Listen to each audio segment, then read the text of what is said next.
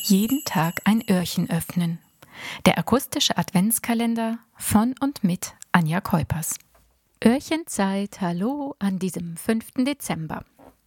Selma tauscht Sachen. Zweiter Band, Operleben. Von Martin Baldscheid und illustriert wurde das Ganze von der Anne Becker. Erschienen im wunderbaren Kindercomic Kiebitz Verlag in diesem Jahr, gebunden 83 Seiten. Ja, die Selma. Das ist jetzt Teil 2, ich hatte es schon gesagt. Teil 1 trägt den Untertitel Hundeleben. Und manche werden es vielleicht wissen von euch, dass ich mit meiner Wellerhündin Cookie auch einmal pro Woche in die Schule gehe und sämtliche Bücher, die Hunde zum Protagonisten haben, mit meiner kleinen, aber feinen AG und mit den Kindern dahinter arbeite.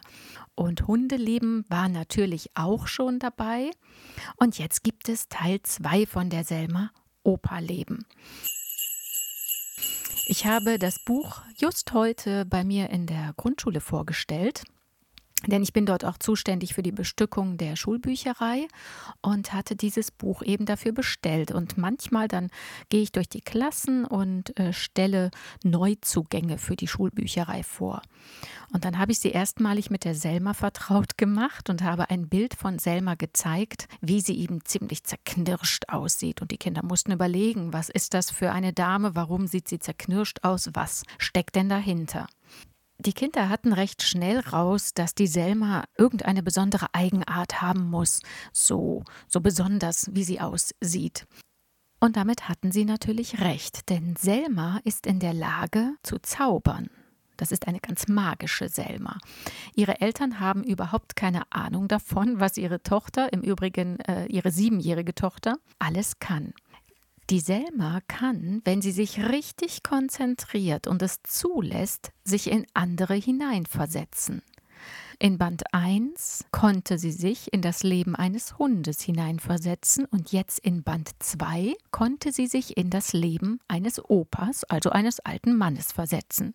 Und wenn ich jetzt sage hineinversetzen, dann ist das sogar noch ein bisschen tiefer gehende, denn die Selma schafft es, einen Wirbel zu erzeugen. Das sieht so ein bisschen aus wie, ja, wie, wie so ein Wurmloch oder wie dieses, wer kennt es noch aus Stargate, da dieses, dieser sich drehende Wirbel, dieses große Gate, dieses, ja, dieser Zugang in eine andere Welt, das erzeugt die Selma eben auch. Und wenn dieser Wirbel sich so richtig arg dreht, der Comic gibt das äh, sehr schön wieder, mit welcher Geschwindigkeit sich dieser Wirbel da dreht, dann ist ein kurzer Moment und Selma tauscht ihr Leben gegen das Leben ihres Buchpartners.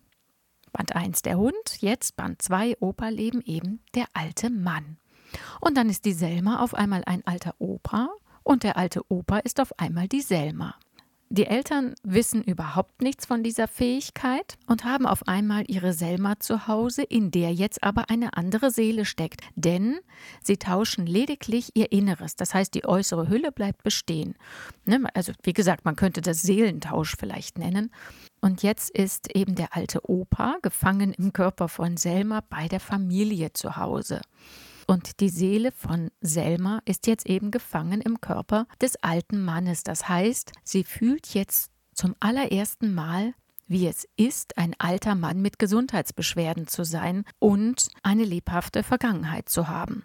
Und umgekehrt freut sich natürlich der Opa über diese spontan zurückgewonnene Fitness und kann auf einmal Bäume ausreißen. Wie ist es überhaupt zu diesem Austausch gekommen?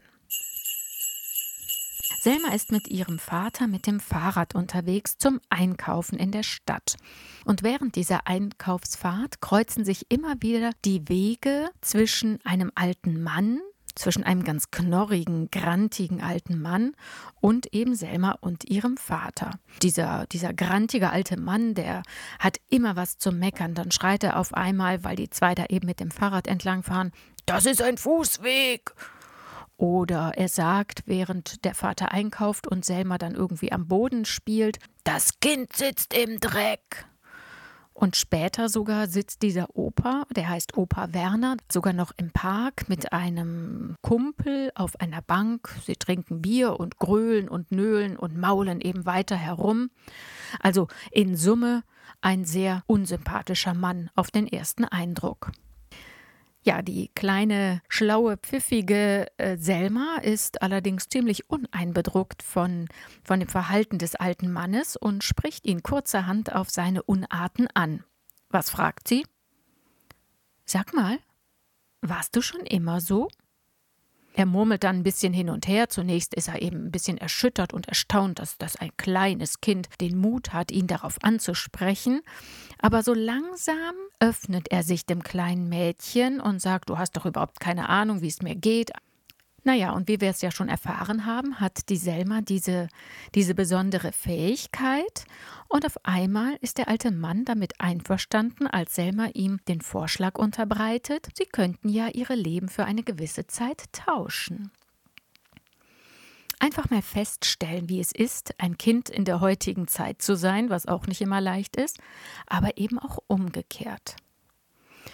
Und dann geht's richtig los. Die Eltern von Selma, die äh, interpretieren ihre plötzliche Verhaltensänderung da vielmehr als ja als Rollenspiel, als Fantasie, die eben mit ihrer Tochter durchgeht.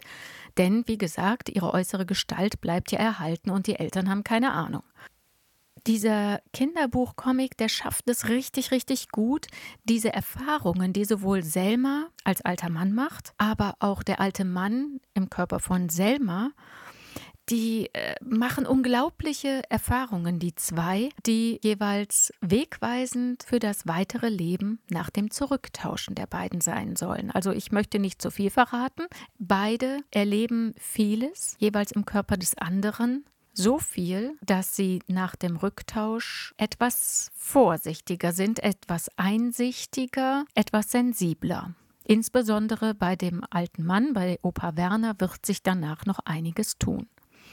Das klingt jetzt alles sehr tragisch, sehr dramatisch, ist es aber nicht. Ganz im Gegenteil. Also dieses Gespann ähm, Baltscheid und Becker, Martin Baltscheid und Anne Becker, die Illustratorin, die arbeiten ja nicht zum ersten Mal zusammen und die wissen ganz genau, wie sie äh, Geschichten mit einer ordentlichen Portion Humor würzen können. Und das gelingt auch hier wieder ganz klasse. Also die Illustrationen, die sind einzigartig und äh, sind genau passend für den Text Baltscheids in dieser Kindercomic-Reihe. Und ich freue mich wirklich sehr, dass ich hier Reihe sagen darf, denn ich bin total neugierig, mit wem Selma in Band 3 tauschen wird.